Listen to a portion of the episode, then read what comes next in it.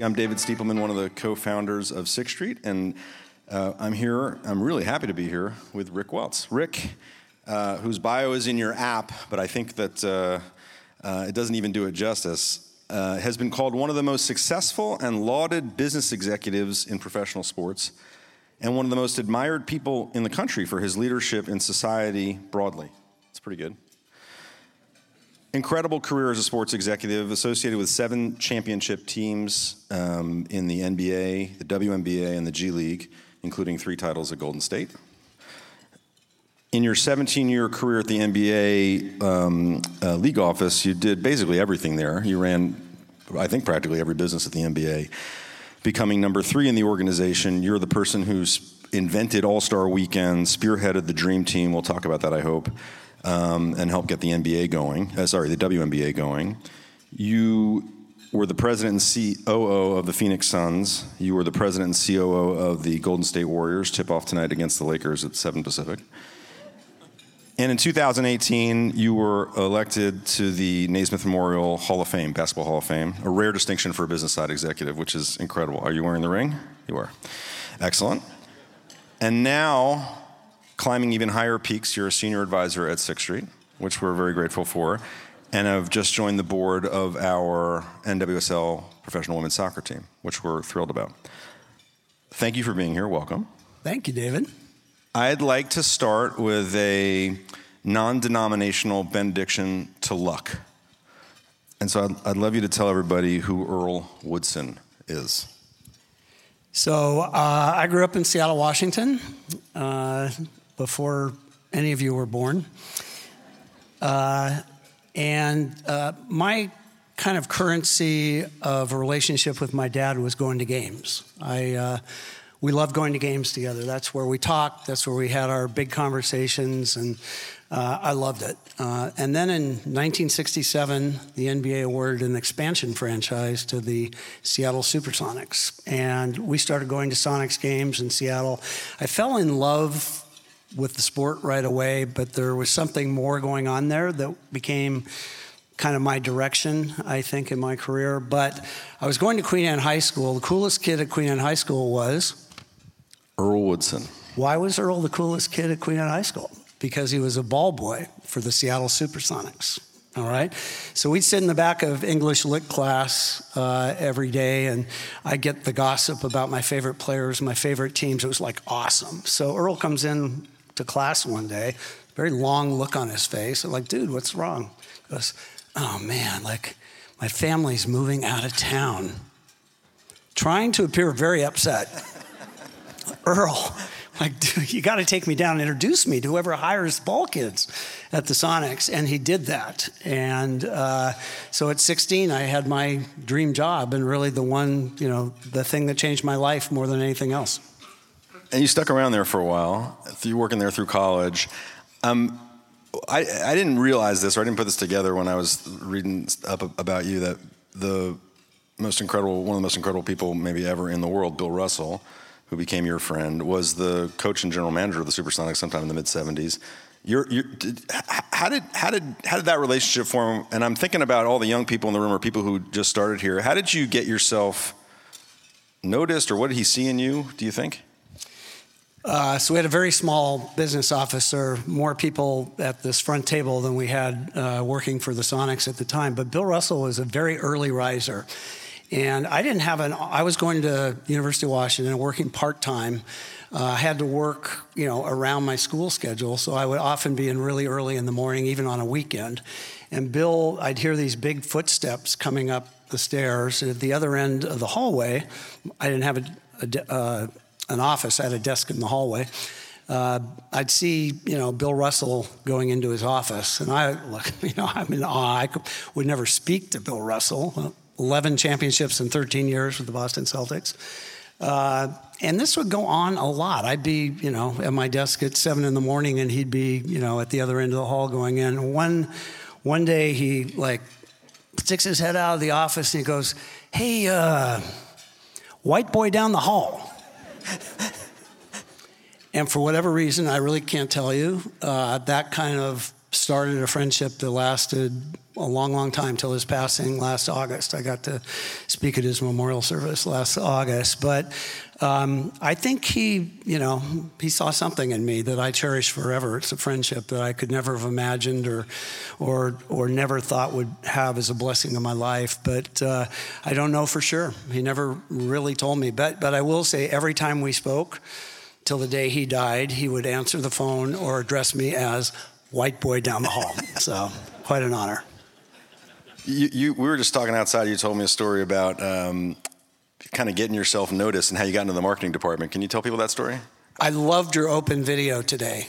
I loved your open video today and the messages it sent to the young employees about how you get noticed at Sixth Street. I'm doing a I'm doing a video speech tomorrow for young employees of the G League, and I'm going to use some of the material there because it's what I talk about all the time. It's like, you know, doing your job great is like the given, right? It's how do you find that opportunity that sets yourself apart and adds value where no one else saw the value before. And so I'm a you know 17 year old ball kid for the Sonics, and I'm looking at our bench one night, and we have these like kind of metal like containers for the water behind the bench, not very attractive. So I went in that weekend. I bought some spray paint at the hardware store. I spray painted them all green, like I stenciled the Sonic logo uh, on the cans. And the next game, we go out there and we got like these really kick-ass water containers behind the bench. And the marketing guy, you know, came up to me like, "Where where did we buy those?" Like, yeah, well, guys, you know, I just kind of did it over the weekend. And a silly story. But I got offered a part-time job, you know, when my ball boy career was over, got offered a part-time job in the marketing department. And part of it was just like they saw somebody who could look around the edges and maybe see something that wasn't being done. I, I, lo- I love that story. You went to the NBA in 1982. Not exactly what, it, not exactly uh, what it's like now, like a, a, global juggernaut. Can like, w- what was it like? Like, why did you why did you do that? You had a, you, you had a great gig because I was so naive. I thought I was in Seattle, Washington. We won a championship in 1979. The NBA was the biggest thing that ever happened, and I. But I knew it wasn't a career, so I had left and joined a little sports marketing company in Seattle. Um, none of you were old enough to remember before we had cell phones. Uh, you you had one main office number. You come back from uh, lunch and you'd see these little pink slips on your desk that said while you were out. I recognized the phone number, um, but I didn't know that I didn't recognize the name. I called back. It was an NBA number, uh, and this guy on the other end of the phone said, "Hey." We're, I'm, I'm just been put in charge of starting a business operation at the NBA, and I'd like to meet you. I heard about you. So flew back. I got to fly back to New York, stayed at the Waldorf Astoria Hotel. Oh my gosh, it was so exciting. Walk over to uh, my meeting in the Olympic Tower where the NBA still is, and my half hour appointment with this guy went about two hours. And uh, I ended up going to work um, at the NBA as the first person, sounds crazy, 1982, as the first person ever to go out and try to talk to corporate partners about investing marketing dollars in the NBA. That function didn't exist. We scheduled games and assigned referees. Now, I thought this is going to be the best gig ever. I had the worst job in America, okay? You have no idea what a damaged property the NBA was at that moment in time. Uh, first league with widespread accusations of drug use by its players. Uh, talk about teams going out of business, not any talk about expanding the league.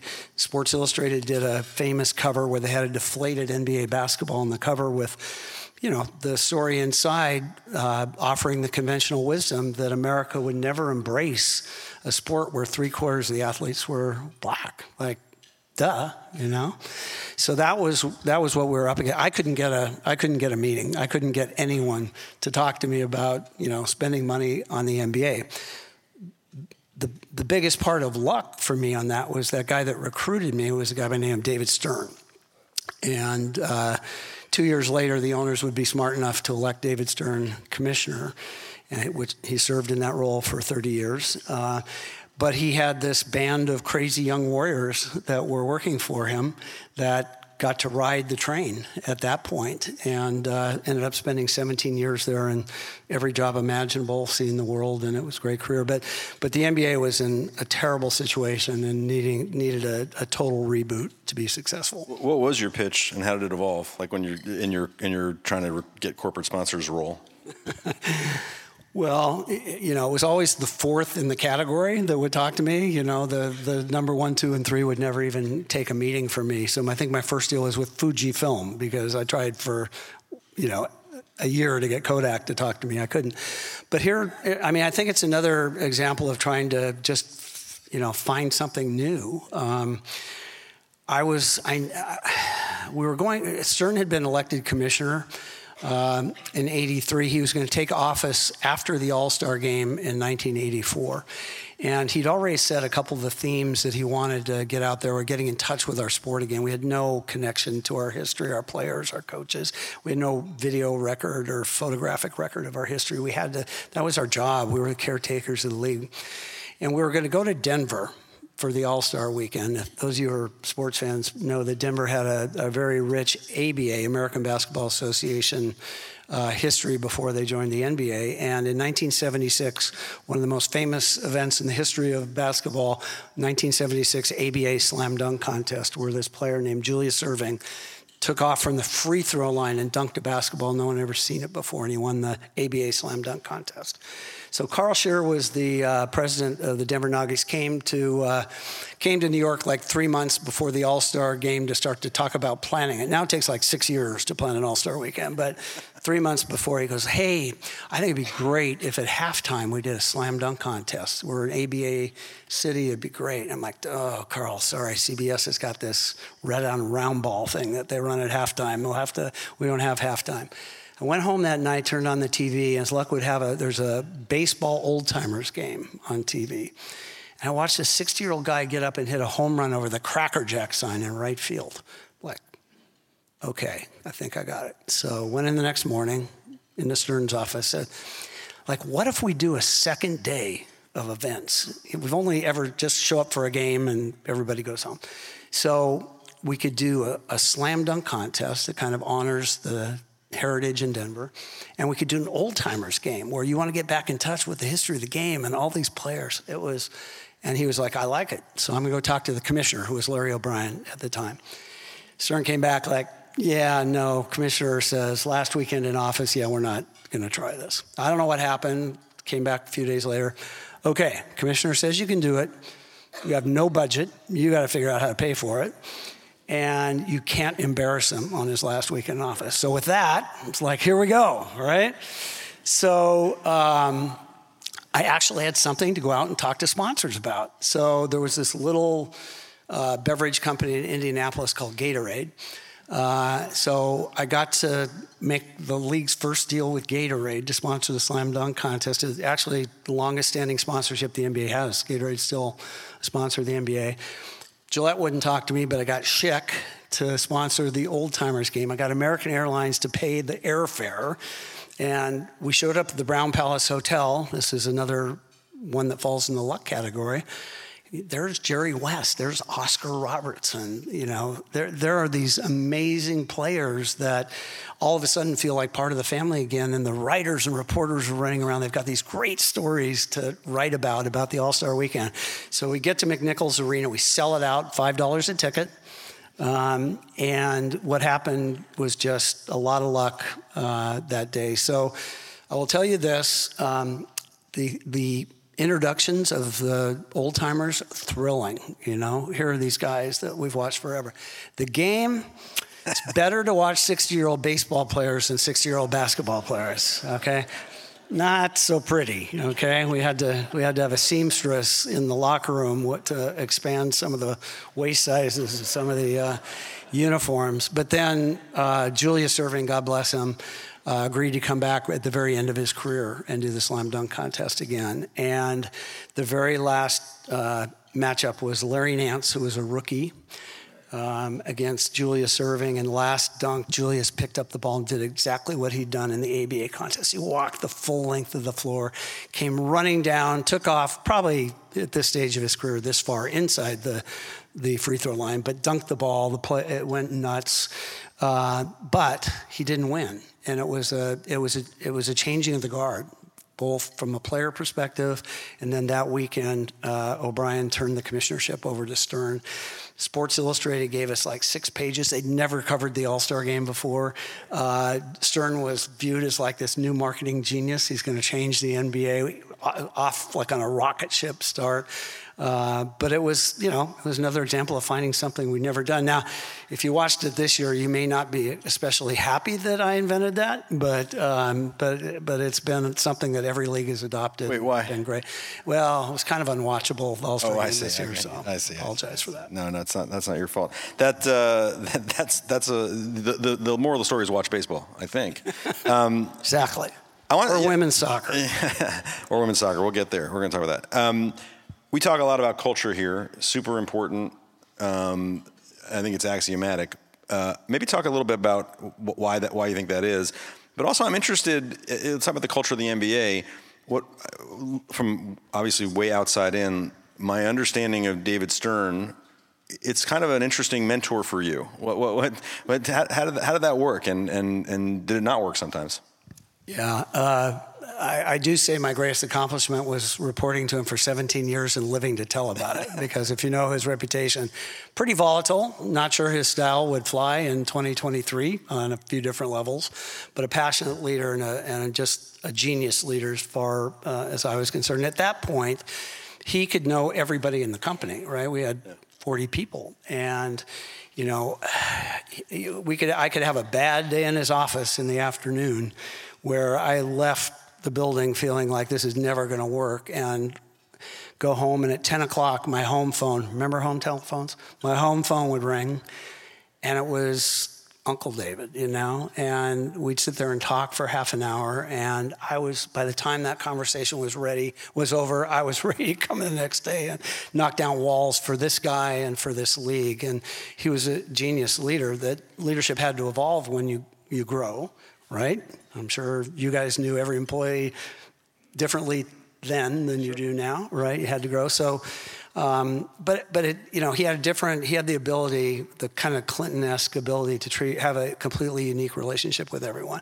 And screaming at me wasn't particularly effective. It didn't really bother me that much. Like I kind of knew his act, um, but he knew how to poke me in ways that just would kill me, right? And and know where my vulnerabilities were and get me to to do a lot better. What was the other part of the question? Uh, culture. Well, no. So here's a great advantage that we had. Okay, in 1982, baseball's really successful.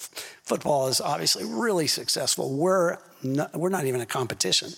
So and we don't have any employees. So we start hiring at that point and you know, our employee base looked very different, still does, by the way, than baseball or football. So we had a lot more women in positions of responsibility. We had a lot more people of color in the organization. It much more kind of reflected our society at that time than it did uh, this long-standing institution of traditional success.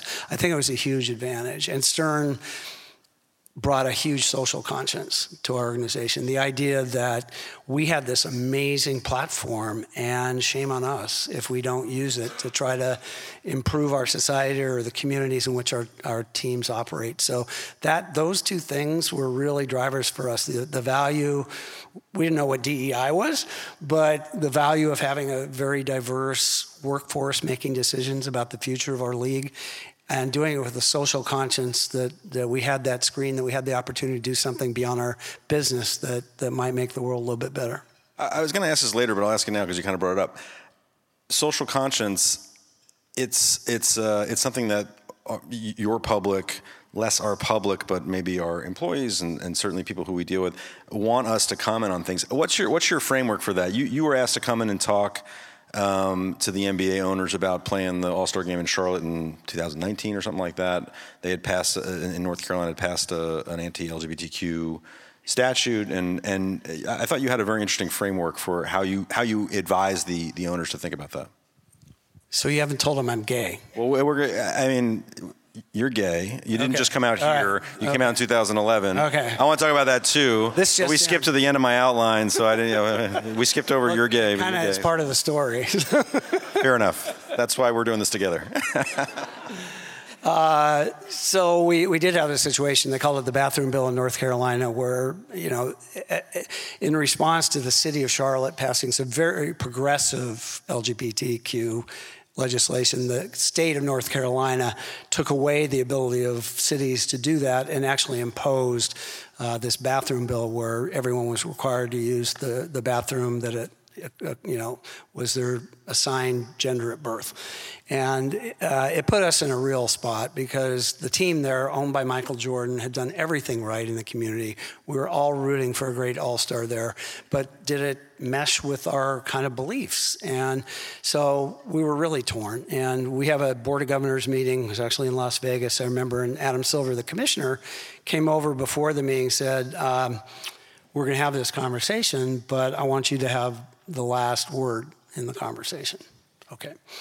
So, you know, At this point, you're at the you're at the Warriors. You're the, yeah, You're not I'm at the Warriors Yeah, yeah. at this time. So we're, you know, people are talking about how how important this would be to North Carolina, to our Charlotte franchise, torn by you know what we stand for as a league, and and then Adam called him me, and I could, you know, what I could say to him is in kind of this role that I have played since 2011. I'm in a position where people, you know. Will reach out to me who are struggling with being gay or whatever in their organizations and aren't ready to t- take that step or aren't confident enough that they can do it and still be successful in their jobs. Uh, you know, men, men's sports is kind of still way behind where our society is on that. So I could, you know, just say to the owners very simply, like, I'm, when you make this vote, when you make this decision, I just want you to think of the people who work for you because I'm in touch with a lot of people on a lot of teams who aren't don't feel like in your organization they're in a position to come to work with their authentic self and i just want you to think about them when you when you vote and uh, you know the, the owners voted not to play the game there we ended up a couple years later going back when north carolina uh, rescinded that bill and we actually made that all Star Weekend, kind of a celebration of, of diversity. It was really a, a really good outcome, but it, you know, it's one of those things, positions I never thought I would be in. I, I like what you. I think you said it at the time. Maybe someone said it about your what you had said to the owners was. Yeah, There's always this argument like, "What's a slippery slope? Are we going to take a position on everything?" And what you said was, or again, somebody said, um, was, "Look, no, you, you, you, it, it's too hard to to to." Test everything that you do, everything you say against every standard that you possibly could have. But when you have your spots that you can pick, you should pick them. I agree. And I I- agree, and it's getting more complicated. Yeah, it is getting more political at- atmosphere we have now. Let's let, so 2011, you came out as a gay man. It was on the front page. This just in. See, This there this you is- go. Yeah, sorry, I'm going back now. Uh, spoiler alert. it was on the front page of the New York Times. Big news. I remember it. Um, and you just you just used the phrase that I was going to ask you about, which is being your authentic self. You said in your Hall of Fame induction speech, most important thing you ever did was merging your public and your private lives. And you then went to the Warriors. You spent 10 years there. Pretty successful 10 years, three championships. You built the Chase Center. Um, what was it like? I mean, was it you were already a pretty successful guy? Like, how did it feel? Like, how did it feel to be your authentic self in that job? Why does that make a difference?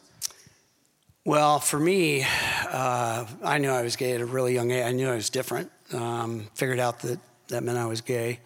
Uh, but I could never reconcile it with my love for sports and my desire to be a part of that industry. You know, I never saw anybody. There was nobody out there that I could say, wow, that worked out pretty well for them. And that, that was a real impediment to me. It's, it's, I, I, I wasn't any different at work than I was at home, but I put barriers around myself about what I talked about, and people kind of honored that by not asking me anything. Like I was never asked my entire career if I was gay. Now, people, some people had to know I was. I mean, you know, you got gaydar, you can tell sometimes, right? Um, so, uh, but I never got asked. So I, I you know, I had reached a point in my life. I uh, had a very tough personal loss. I lost a 17 year partner to AIDS in New York City in 1994 and had to go through that completely privately away from my work life, which was I wouldn't wish on anyone. Um, I had a 14 year relationship that was kind of on the rocks. I'm in Phoenix now uh, because I can't bring the most important person in my life into my work environment. Think about that in your life. Um, my dad had passed away. My mom had been diagnosed with lung cancer. And it was kind of for me like, okay, like, this is it. This is my time. Like, I didn't know what to do. Like, I didn't know if this was a big thing or a little thing. I, I sought out a, really wonderful guy in the media business in New York City named uh, Dan Klores, had a huge PR firm there, and asked him to go to dinner uh, with me. And the scene's gonna look great in a movie. Snowy night, Upper East Side, table in the window. He's like, Dan, like, uh, here's my story. Like, I, I, can just talk to the people I work with, and it could be uh, great. Um, or if there's something more that could be accomplished here, I just can't put it in perspective. And he looked across the table at me and goes, Ricky? He still calls me Ricky. He goes, if you want to do this, number one, I want to help. And number two, I think it's page A1 New York Times, which I describe it as my oh shit moment. Like, this is not exactly what I thought I was signing up for. But uh, he paired me up with a Pulitzer Prize winning reporter, still writes the New York Times, named Dan Barry. Dan flew out to Phoenix, and you know he was great. He's like, you know, you're, you know, you've done a really good job, but nobody knows who you are. Like, but the people you've befriended over your career who know you, uh, every sports fan knows them. And if they would tell your story, uh, it'd be much more impactful. So I got an airplane and flew up to Mercer Island, flew up to Seattle, drove over to Mercer Island. You know, you referenced Bill Russell, knocked on the door. Big door opens, this giant of a guy with a Celtics hat is standing there. My stomach's like in a knot, like, okay, hey. So we go sit in his study. Um, between us is a picture of the president uh, with Barack Obama saying to Bill, my inspiration. You know, nothing intimidating about the setting whatsoever. It's like, Bill, like, here's my deal. Uh, I want to ask you to do the one thing you hate doing more than anything else in the world, which is talking to a reporter. And he was like, 30 seconds of, yeah, of course, you know, and then two hours of like just laughing and talking about old times. And repeated that with our two time MVP at Phoenix, Steve Nash, David Stern, Val Ackerman, others. And, uh, you know, I was blessed um, in May of 2011 with what turned out to be a front page story uh, in the New York Times, beautifully written and changed everything. Um, I didn't know how. I was prepared, I think, for 80% really positive, 10% really negative, some in between. Um, I still keep on my shelf binders, uh, uh, people who took the time to find me, thousands of emails, and I, I, keep them and once in a while open them up and read them. It does. It sounds like I'm making this up. I swear to God, I'm not. Out of all the people who found a way to get in touch with me, I did not receive one negative response, which to me kind of blew my mind. So, but it was it was different. Um, it was I'd, I'd done kind of everything I could do at the Suns at that point, and got introduced to these new owners of the Warriors. And I remember going to the interview in Atherton. Uh, to talk to Joe Lacob and Peter Guber. I remember sitting there, uh, or on the way in the car there, going like, "This will be the first time in my life that I've ever gone through a job interview where everybody knows my story. Like, I don't know how that's going to be." And we sat down, Joe's living room, and we're talking for probably 30 minutes before one of them said, Oh, yeah, like that New York Times story, how'd that work out for you? So I said, okay, I could work for these guys. All right. That was, you know, and the fact that they would hire, you know, an openly gay president for their prize franchise uh, said a lot about the culture there. And I got to tell you, from the players to the coaching staff, you know, my husband was as much a part of our owner's room as anybody else. Our players, you know, high five Todd on the way out to the court. Like, it, it, has been an amazing, amazing experience. Thanks for that. Um, uh, when you got to the Warriors, well, something that I, I, I don't know, I think is, I, I sort of think it's really hard to change culture really hard. Like once a culture is kind of in a place, like it's to it's it's it's very very difficult to root that root it out if it's not good. When you went to the Warriors, you said we're going to rejoin the NBA. What did you mean, and how did you what did you do? So um, anybody who had been involved in the NBA had looked at the Warriors franchise for 20, 20 years and said, "Oh my God! Like if you could ever get this in the right ownership management hands." This should stand toe to toe with any franchise in any sport, right? The market that we live in, the crazy fan support for a team that hasn't made the playoffs in 16 out of 17 years in a league where half the teams make the playoffs every year. That's impossible to design that plan uh, and execute it. Uh, and the corporate um, support, you know, the companies that are or the companies that are in our area, like are charting the future of the world, including the one who's here today.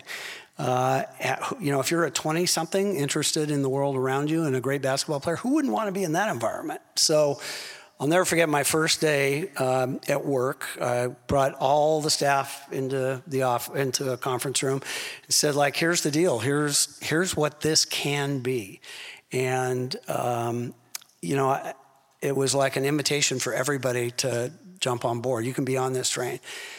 Some of you have been here a long time maybe don't believe we can really do it, probably time for us to talk about uh, a graceful exit.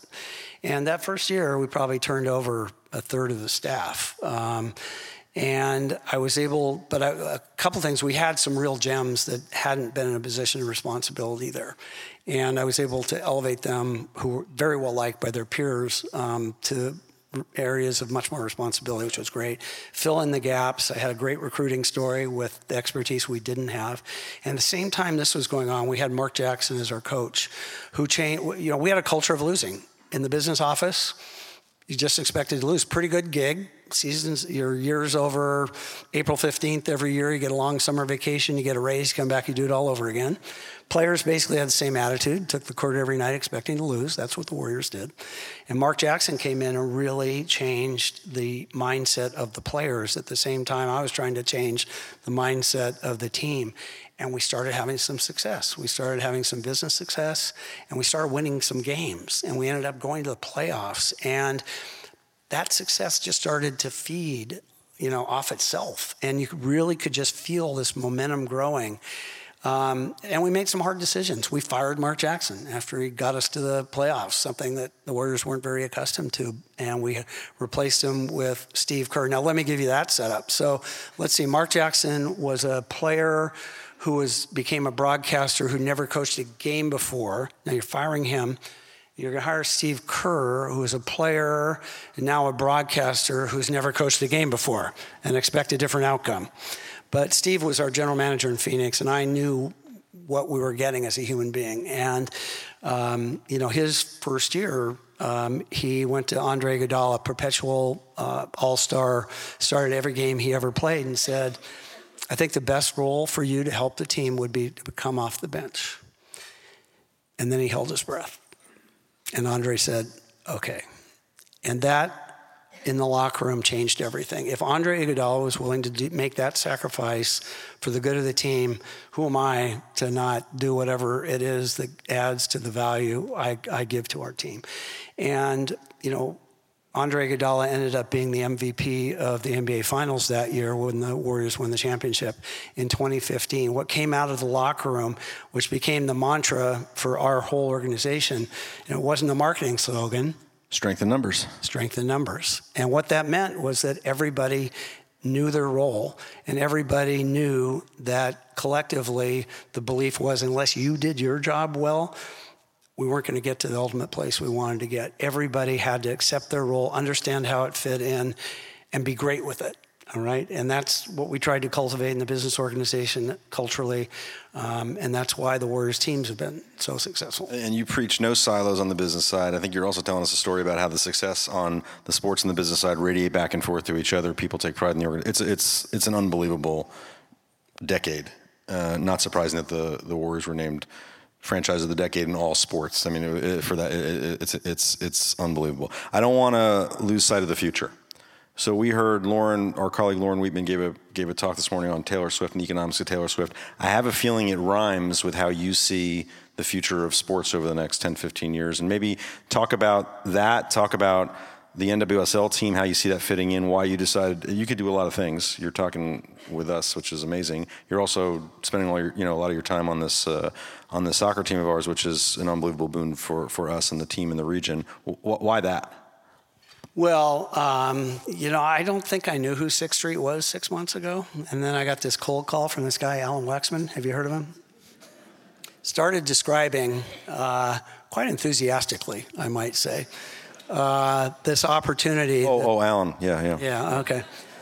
Um, and and we did a we did a Zoom. We got together in person um, and clicked. Uh, on a lot of different levels. And what I, what it gives me, and I'm so excited for you guys. You're going to have an amazing team to root for.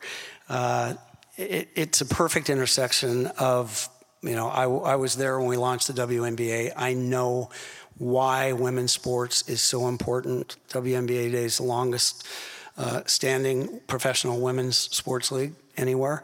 And uh, what's happening in women's sports right now, we're at, we're at a completely unique place we have never seen before. Okay, where you know the women's Final Four in basketball is the highest rated Final Four ever, the men's Final Four the lowest rated Final Four ever. Right, the trajectory is amazing, and it, it so this combines my love and belief that women's sports is really important with building great team organizations and hopefully at some level even helping the league be successful. So it's a perfect intersection. And I got to tell you, everybody I've met from Sixth Street, like uh, this morning session, to see your culture, to see the process that you go through um, it's incredibly impressive to somebody from the outside looking in, and I'm kind of excited to be on the inside looking out a little bit. We are too. Yeah. Think about if you think about and away from the soccer team necessarily, but sort of like where you see sports going, whether it's, yeah, like where should we be thinking about allocating dollars, our investors' dollars? Yeah, wow. So, um, you know, live game distribution is going to be the biggest question mark out there. We're, we're about to see a huge shift in how people are consuming live sports. The great thing about it when you're on the, the content side is a, a lot of companies are going to live and die and, and be successful and fail by how they figure out how to get content. We have the content everybody wants. Live sports, nothing drives viewership in numbers the way live sports drives viewership in numbers. Yep. We got that going for us. But how we figure that out, how we figure out the old model of regional sports networks and network television is dying, okay? The new model of direct to consumer is emerging, but we haven't figured out how to monetize it in a way that's comparable to our old system yet. So, a lot of disruption, a lot of opportunity, um, and a lot of opportunity to know our customers much better, right? Uh, the, the beautiful thing about not giving your product away to a third party distributor is you have uh, potentially a direct connection with your customer, and you can know everything about your customer, and you can know everything they're interested in. You can satisfy needs that you can't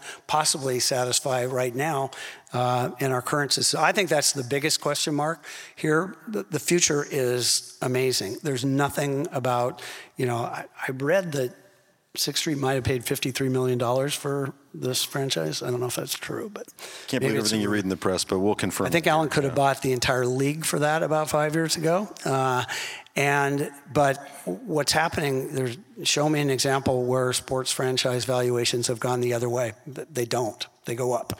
Um, and the question is, can we build, uh, uh, you know, a 2024 organization that has, you know, an approach to everything that's focused on the future as opposed to we're not burdened by any of the historical past uh, with our franchise. So um, I, I, think that's going to be important. I, you know, there's a lot of challenges. Um, uh, social media, our players now are their own brands. They can go direct to our direct to our, our fans without you know needing the team to be the intermediary to, to tell their stories.